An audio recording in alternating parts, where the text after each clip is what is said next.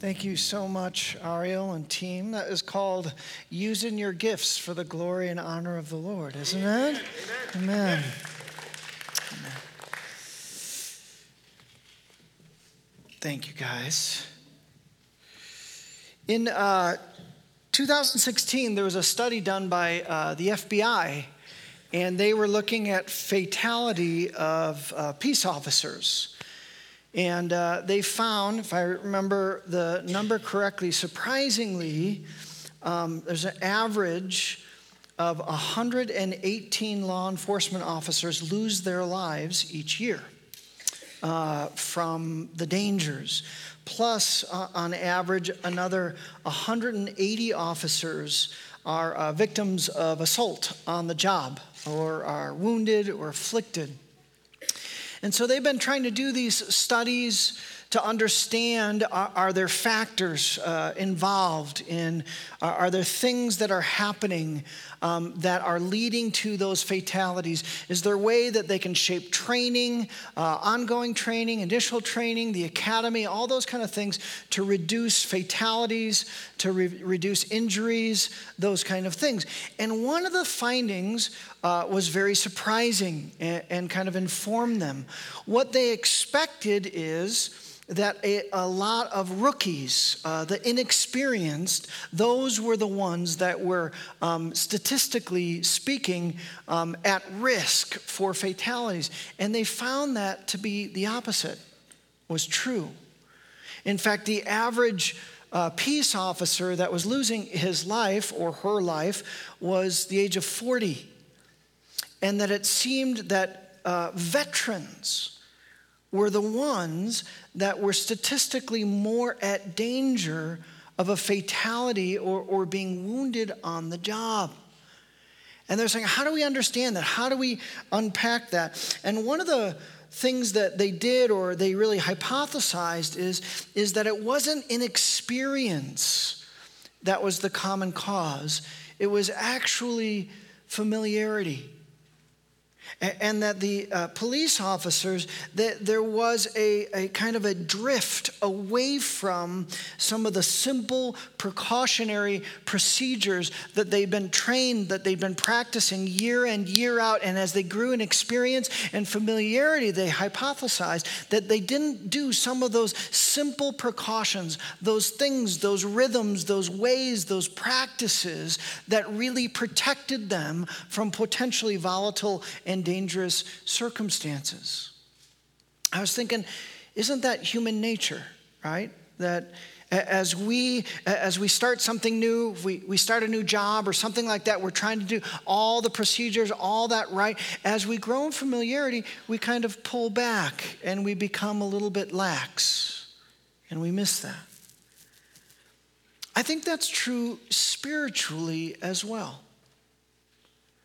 I think there's a, a, a dynamic that we can do some of the things when, when we first come to the faith, we can learn some of those aspects, those practices that lead to a growing relationship with Christ, that lead to we're, we're entering into the faith and we feel good and we're living into that. And yet, as time goes on, there can be, you can call it this, this spiritual drift that happens. This, this la- we, we relax some of the disciplines and the practices that got us to this place. It's been rightly said that the Christian faith is not a sprint, but a, a marathon. And, and that's true. That, that uh, much of the faith is this long walk in the same direction for and with the Lord. We're going to experience ups and downs, peaks and valleys. And there's going to be times that we can be in that, that rhythm. You know the times I'm talking about, right? Where hopefully some of us do, right? That, that, that our prayer life that has that vibrancy, that we're, we're hearing the voice of God in, in the words of God as we open up scripture. We, we've been worshiping, we feel his presence as th- those practices are working and jiving. In fact, after last week's message, someone came up and said, You know, uh, it feels so good. I, I feel like I'm in rhythm, I'm in the will of God today. I was like, Awesome. But there's also times we're not in rhythm, right? Uh, there's also times when we can't sense his presence in worship. There, there's times that, that we haven't brought our Bible down from the shelf, right? So, or, or we did recently and had to go like, right? Because uh, there, there's all that dust there. That there's times when, when in, in our prayer life that we really haven't really prayed for a really long time. Not, not just personally, not just one on one. We just haven't entered in there. And, and, just as it's dangerous for peace officers to pull away from some of those practices, I think there's a danger in our spiritual lives when we drift and get away from those practices. I, I, I think the danger is that our soul starts to become dry because we're, we're not going to the streams of living water. We're not drinking from God's Spirit on a regular basis. Our, our, souls, rather than lying down by green pastures, our souls are growing weary, weary and tired day in and day out. And who knows, when our souls are tired and weary, that's when it's the most dangerous that's when we begin to compromise. That's when we begin to let go of some of those practices. That's when we begin to justify behaviors or thoughts or actions that we wouldn't have dreamed of in the past, and yet we're tired. And we begin to justify those little, those little compromises. There's a famous passage um, that many of you will recognize from Revelation where Jesus is the ascended Lord, and it gives us a picture of one of the churches in Revelation, and he's knocking on the door. What's the door? It's the door of our hearts, right? He's knocking on the door. And this, this scripture in Revelation 3:20 says this here I am. I stand at the door and I knock.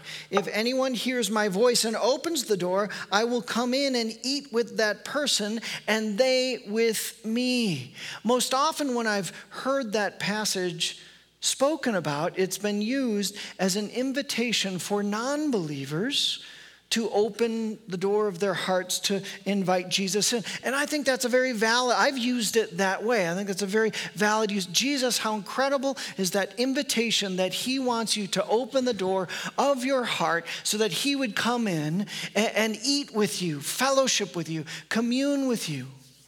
The interesting thing about that passage is it wasn't originally written to non believers. This invitation was to believers. Why would Jesus say to believers, sons and daughters of God who've received him already into their hearts, why would he say, I'm knocking at, at the door of your heart? If you open up, I'll, I'll come in. Why would he say that initially to, believe, to believers? The scripture tells us that. The believers had, had grown lukewarm. They'd become passive in their faith. He was speaking to veterans here, not, not rookies or those on the outside. He, he was saying, listen, somewhere along the road, you put me out and you closed the door. I love you too much to leave you there. Would, would, would you open the door of your heart again and invite me back in.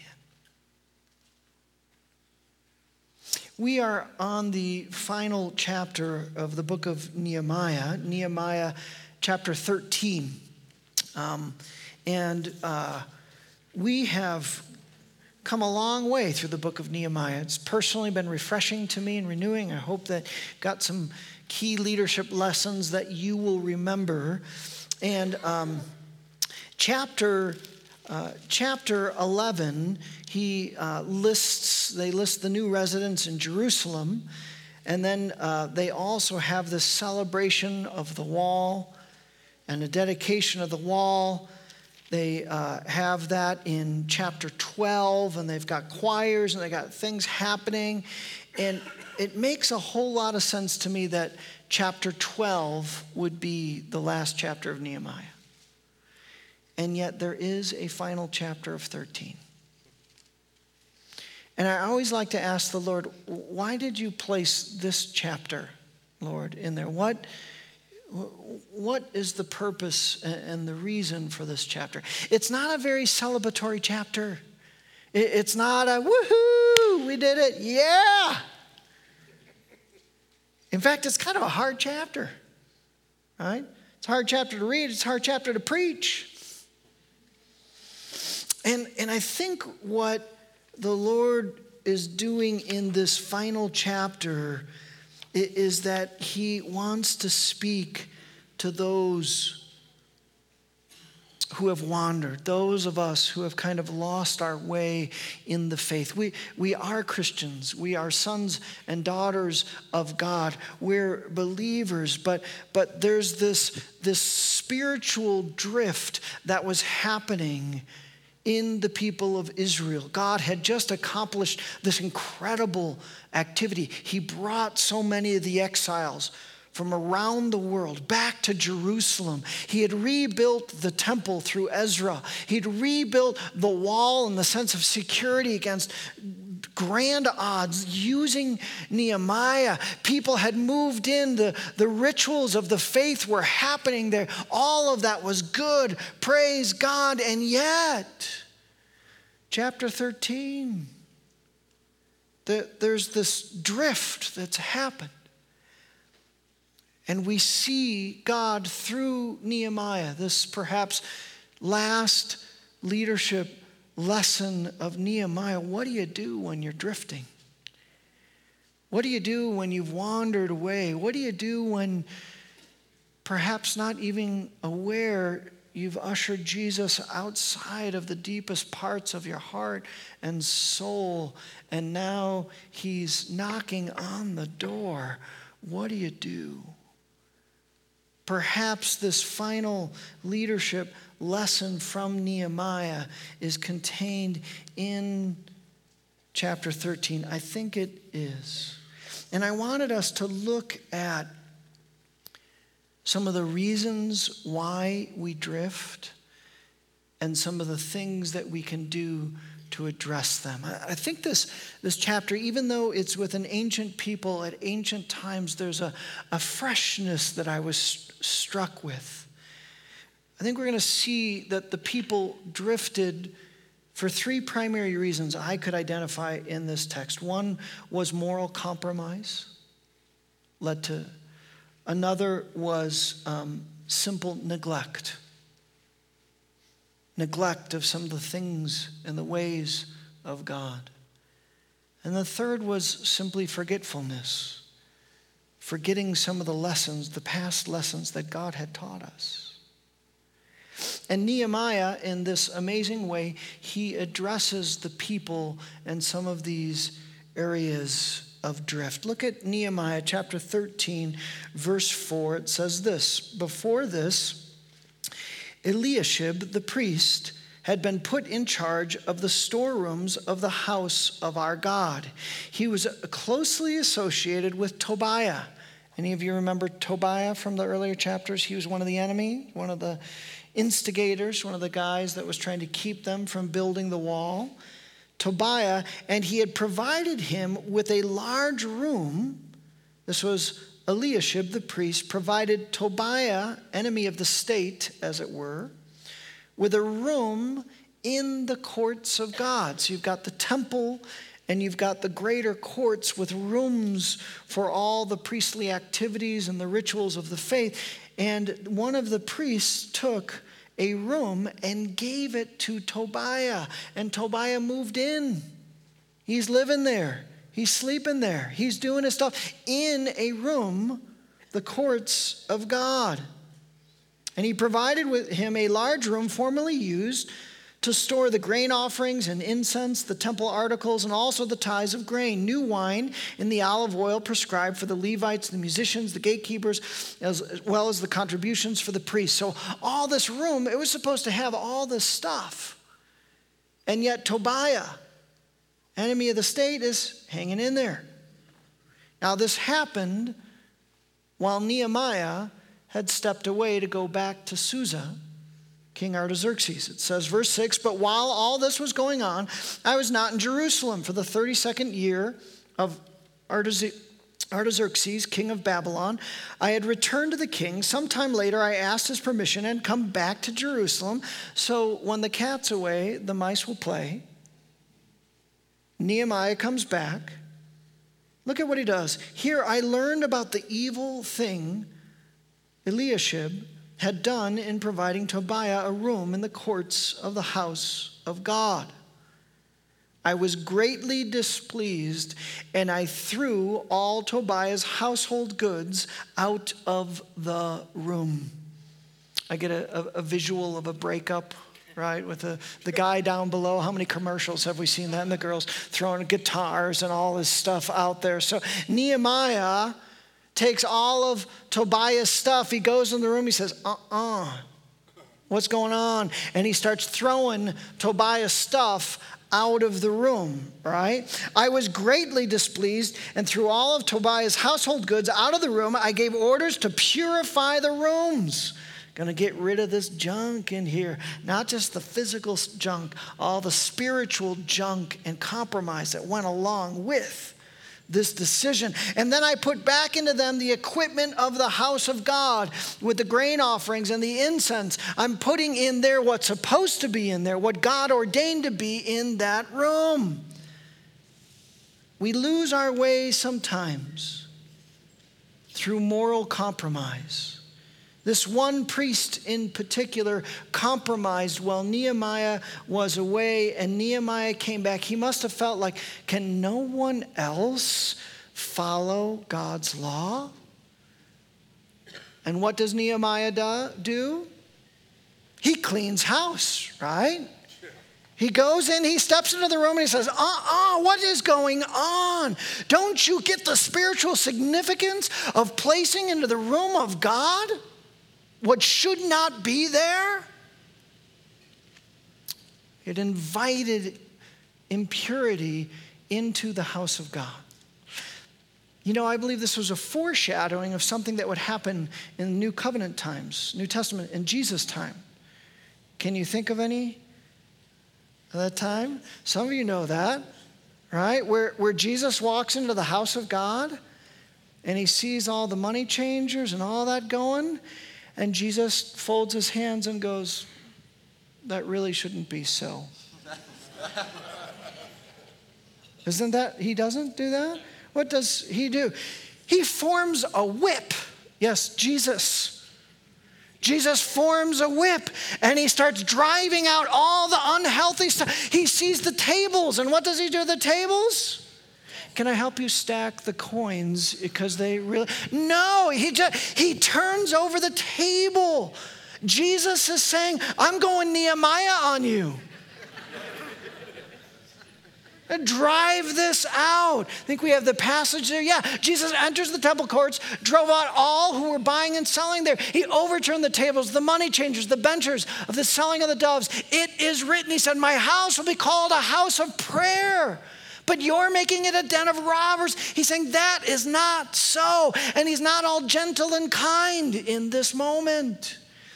He's dealing with sin. He's dealing with impurity. He's dealing with moral compromise. And he says, No.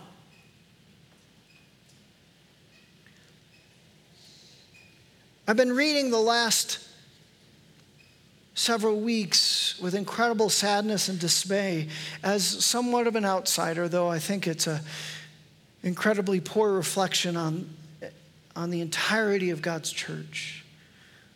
But the T- Pennsylvania grand jury report from the six dioceses that they found over a 70 year period, 1947, all the way back then, 300 priests identified as abusers with over a thousand victims. That's almost inconceivable to me. It also describes a systematic and detailed cover up to protect the priests and the institution. Now, if you've been coming to SEC for any period of time, you, you know that I have a great respect for the Catholic Church. I, I really do. I, uh, of course, there's points of theology that I, I don't necessarily agree with, but I, I do believe the Catholic Church has a role to play, a vital role to play in the, the coming of the kingdom of God in this world, as broken as they were. So I, I don't want you to hear, yes, I am an outsider. I don't want you to hear me throwing stones, but I, I just felt like I had to address this. And I'm praying for the Catholic Church. And now I am praying that someone, whether the Pope or whoever that is, would go Nehemiah on the Catholic Church. That this is some a, a, a system. I want to say I would be saying the same thing if I were a Catholic priest. I, I hope I would be saying the same thing. But a system that leads to that kind of abuse and misuse of power and sexuality that, that leads to a culture of, of, of 70 years. It doesn't just need some realignment or some additional rules, it needs reformation. It, it needs a turning over of the tables within the system. Amen? Amen. Now, that's an outsider so let's go to an area where we're insiders. Do you know where you're an insider? So no longer do we have a big temple in Jerusalem, right? No longer are there courts of God to, for you to monitor, right? There's, there's no temple anymore. But there is a temple in the New Testament. Do you know what that is? Look at your brother and sister sitting next to you go, You you are the temple. You. And so, what, what this picture, even though it's a long time ago, we see this moral compromise happen in the temple in the Old Testament. And now in the New Testament, we realize we are the temple. So, I think it begs the question Is there a room in your soul? Is there a place in your heart? In your mind that there is a stench of sin that's there. Maybe it's this back closet that you have done a really good job of putting that away, right? But that compromise is there. And the Lord is saying, you, you, don't need to play, don't play with fire. Go, Nehemiah, on that area of your room. Eradicate. That is dangerous stuff. You're inviting this creeping darkness. If you give the enemy a foothold in any area of your life, you don't go, hmm, that's probably bad. You confess, you name it, you lay it before God, you drive out whatever you need to drive out of your life.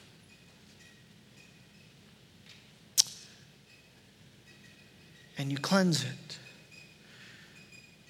I'm so happy that we have communion this Sunday. Let, us think of the big three sex, power, money. Right? Sex, power, money. It's the big three, right? We're all susceptible. We all allow that, right? Would you think about as you prepare your heart in communion, is there an area that the beautiful presence of Christ wants to enter in, but that door has not been open to him? And this morning, he's, want, he's knocking on that area of your life. And he wants you to clean it out. Moral compromise is one area that we can experience this spiritual drift. There's a second area. If we keep reading, it was connected to that. You, would see verse 10, this idea of neglect. Look at verse 10. I also learned that the, the portions assigned to the Levites, those who would, they were part of the priesthood, they would carry on the rituals of the faith in the Old Testament times had not been given to them, and that all the Levites and the musicians responsible for the service had gone back to their own fields. You see, they weren't, the, the people weren't bringing in their tithes and offerings, and the Levites needed those things to live. And so they're like, hey, we, we want to eat. So they went back to their own fields. And so the rituals of the faith were, were not being maintained. So, Nehemiah, I rebuked the officials, spoke truth to power, and asked them, Why is the house of God neglected? was struck by that word neglected. Then I called them together and stationed them at their posts. All Judah brought the tithes of grains and new wine and oil, olive oil into the storerooms. And, and then he lists and he, and he reestablishes all that was neglected, he brings back and puts back into place. Of course, I was asking God, what am I neglecting? What are the things that I've that you, that you've had me do in the past and I just haven't done them for a while? There's a lot of things, right? We can neglect our Bibles, our prayers. We can neglect the poor and the needy. Jesus said in the parable of the the goats and the sheep, he said, Truly I tell you, whatever you did not do for one of the least of these, you did not do for me. Saying, when you neglect the poor and needy, you're neglecting me. Reminded of the words of the Apostle Paul to Timothy. And Paul couldn't be with Timothy. He had discipled Timothy and he was going to get to him, but he said, Listen, Timothy, I want you to sustain a healthy faith and leadership of the church. And listen to what he says to him.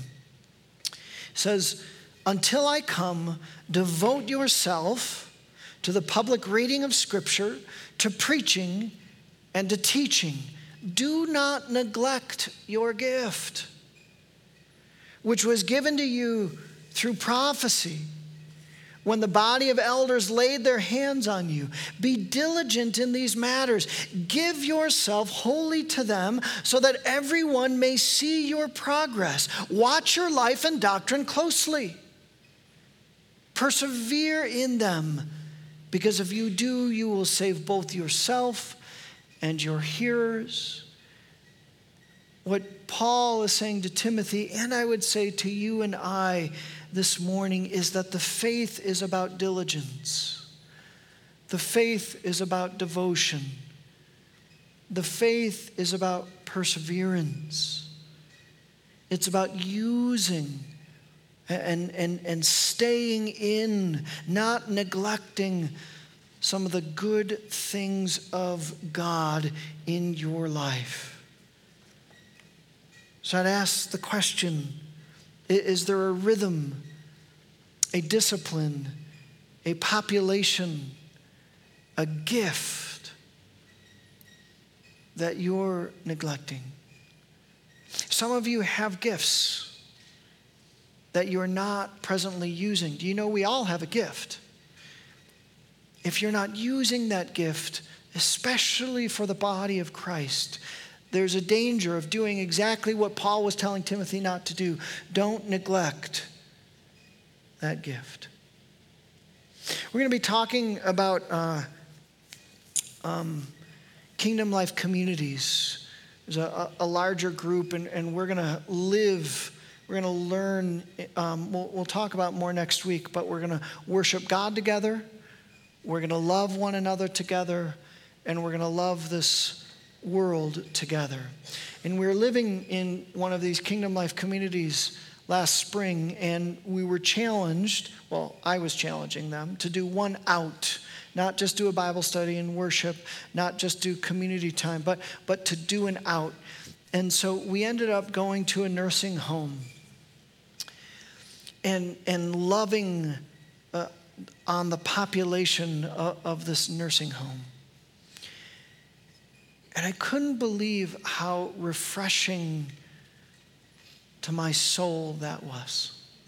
Just to, and, and, you know, some of, some of the folks in the nursing home, they, they didn't, it was difficult for them to communicate. I, I don't know the, the level of awareness.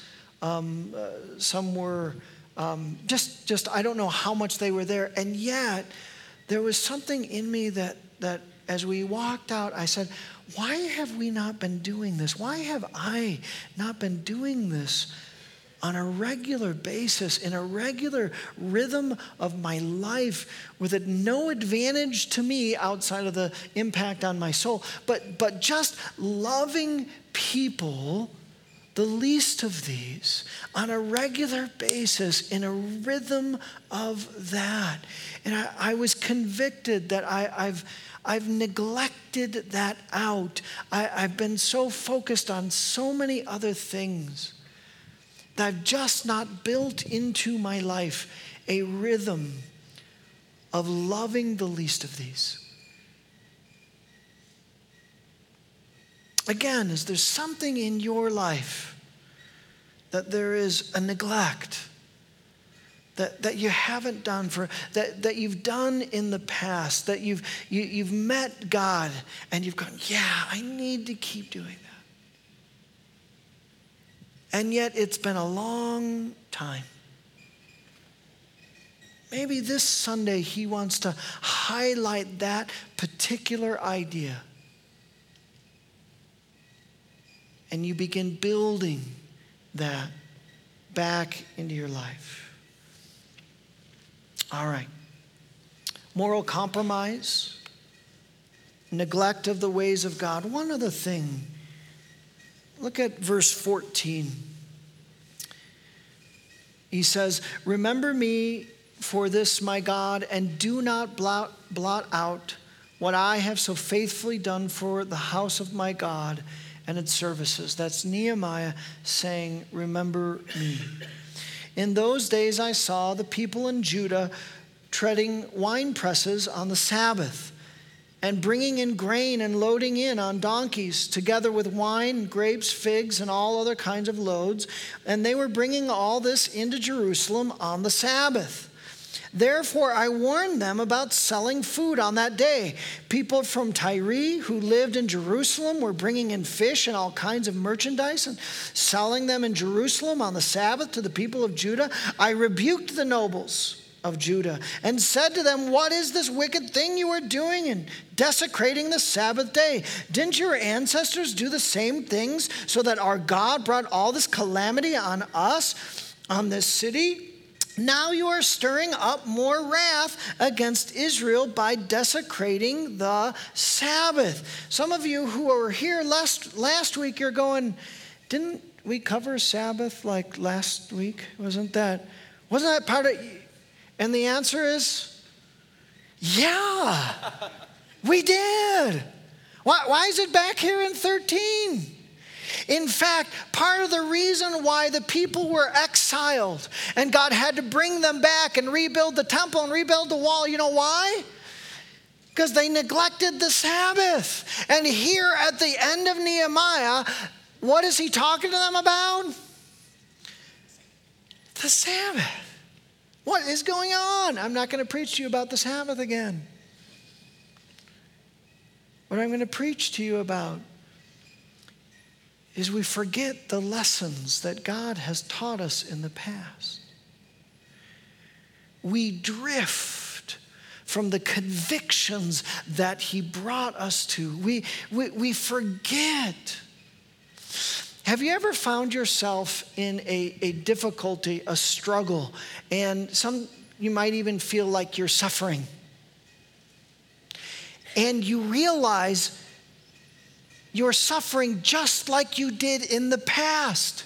And you start to get mad at God. God, why would you bring me back to this place that I pride, prayed and prayed and you finally you finally rescued me and i gave you glory and i said god answered my prayer and i was out of that and now i'm back in this place again what's up god i've been there And then I realize, you know, some of the lessons he taught me the first go around, I'm not still living in the present go around. I'm saying, Lord, forgive me. I, have forgotten those lessons of the past. I'm not allowing the lessons to mature me and transform me and affect my soul and my life and my living. I don't usually use Prince Charles of England as a positive example. But I, I, was struck by some of his words. He was speaking at an organization, World Jewish Relief, and uh, they were started during the World War II, Nazi war, and, and they were responsible for bringing uh, all these Jews to safety in London. Now they serve 18 different countries and disaster relief, employment, skills, providing uh, all sorts of, uh, of ministries uh, um, really across Europe. Um, and they asked Prince Charles to speak, and he was speaking, and he said this. He said, The World Relief Juice enables us to rally together to do what we can to support people practically, emotionally, and spiritually. And they said this particularly at a time when the horrific lessons of the last war, World War II, seem in increasing danger of being forgotten. I was like, wow, that's a poignant word. That's human nature too, isn't it? We, we forget the lessons of history. Sometimes we forget the lessons of our own history with the Lord. The Jews were forgetting the lessons of their history. Is there any way you are forgetting the lessons of your history? Is that part of that, that drift, that spiritual movement where you're not where you used to be?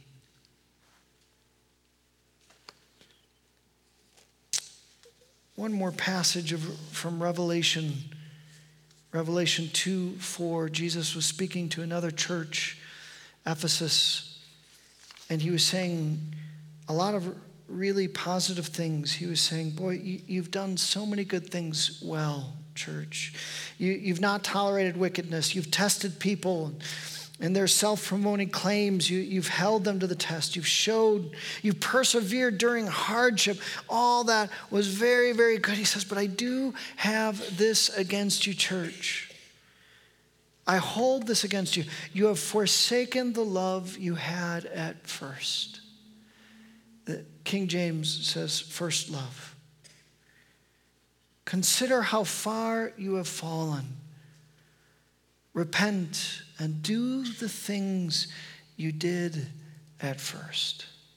Repent and do the things you did at first. If you do not repent, I will come to you and remove the lampstand from its place. There's consequences when you just allow yourself to stay in that drift, that you don't address, you don't clean house, you don't repent, you don't say, God, I remember, and, and claim back those things that you let go of. How about you, especially veterans? is there aspects of first love. Let me tell you, this strikes me as a pastor. It's easy. It's easy for me to forget why I entered the ministry. It's easy to do. What do I have to remember that brings life and vitality to one's faith? One last thing about book of Nehemiah. Can you turn with me to the very last verse? I'm not crazy about this last chapter. I do love the last verse. He says, Remember me with favor, my God. Period. End of book. Close it. He says, Remember me a little bit beforehand in 22 Remember me for this also, my God, and show mercy to me according to your great love. He, do you know, he uses the word remember nine times scattered throughout the book. Sometimes he says, remember the enemies, like Tobiah, God. He's talking about judgment. Right? Sometimes he says to the people when they were in distress and they thought that uh, uh, other peoples were going to come and, and attack them and disrupt their work, he goes, Remember God, remember God Almighty. But most often, this isn't a prayer, and he says, God, would you remember me? And when you remember me, Remember me with mercy and loving kindness and your great love. You see, I, I think that that's been the greatest leadership lesson from Nehemiah is that Nehemiah lived his life before and in the presence of the living God daily that he lived his life with an awareness that God is a God who watches and cares about our life.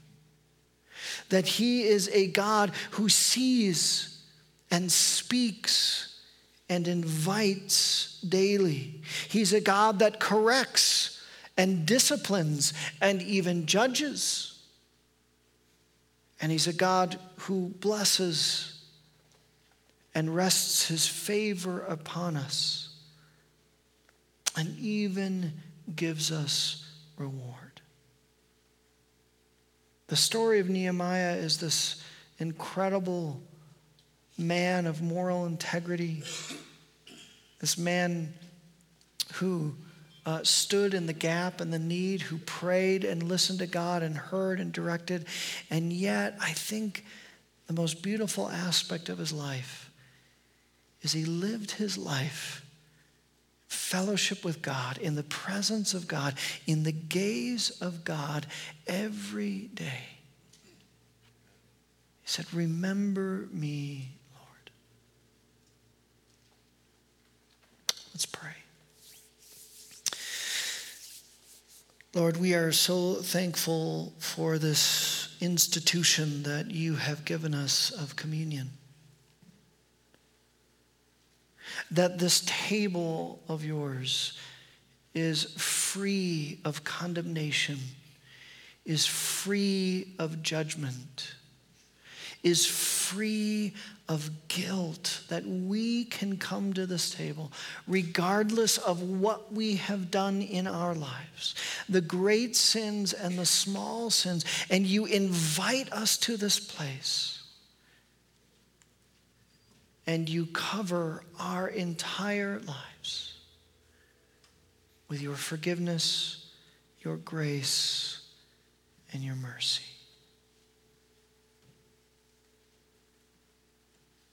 Would you just take this moment to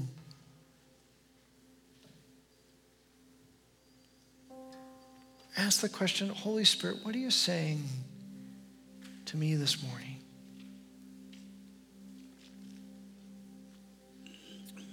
What's the area of my life that you're knocking on the door and you're asking to enter in? Through communion, I, I want to give permission to you, Father.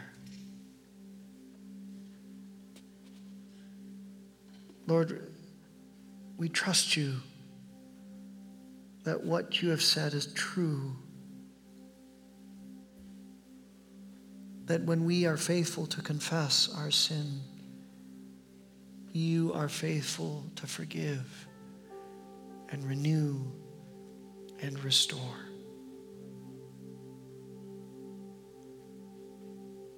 Is there something that's stuck in your soul?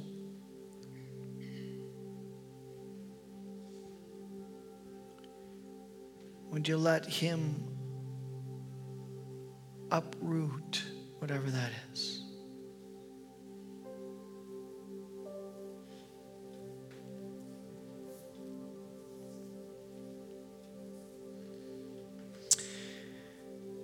It was the night that Jesus would be betrayed.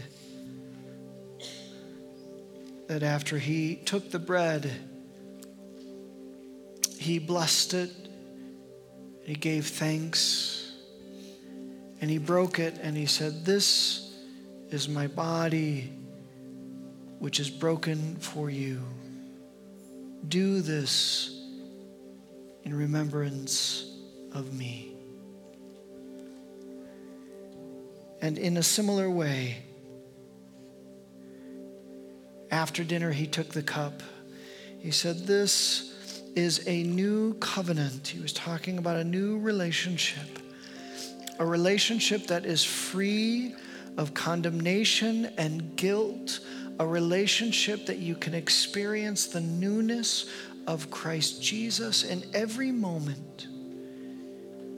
And he was inviting them the simple gospel is that our sins are removed so that we can walk in fellowship and in the gaze of God. That's the gospel. And Jesus saying, Remember, I did this for you so that you might enter in to this relationship, that I might enter into the door of your heart and eat with you, sup with you. His body broken and his blood shed. We do this in remembrance of him. I'd like to invite the elders forward. We have four stations. Since we're a little discombobulated because of Beth, but that's okay you can go to whatever station you want to go. How's that for a deal, huh? Yeah, go wherever you go. And um, would you hold on to the elements together? So sometimes we take them at stations, but sometimes we like to hold on to the elements and we'll take them all together once we're back in our seats as a sign of unity of Christ Jesus.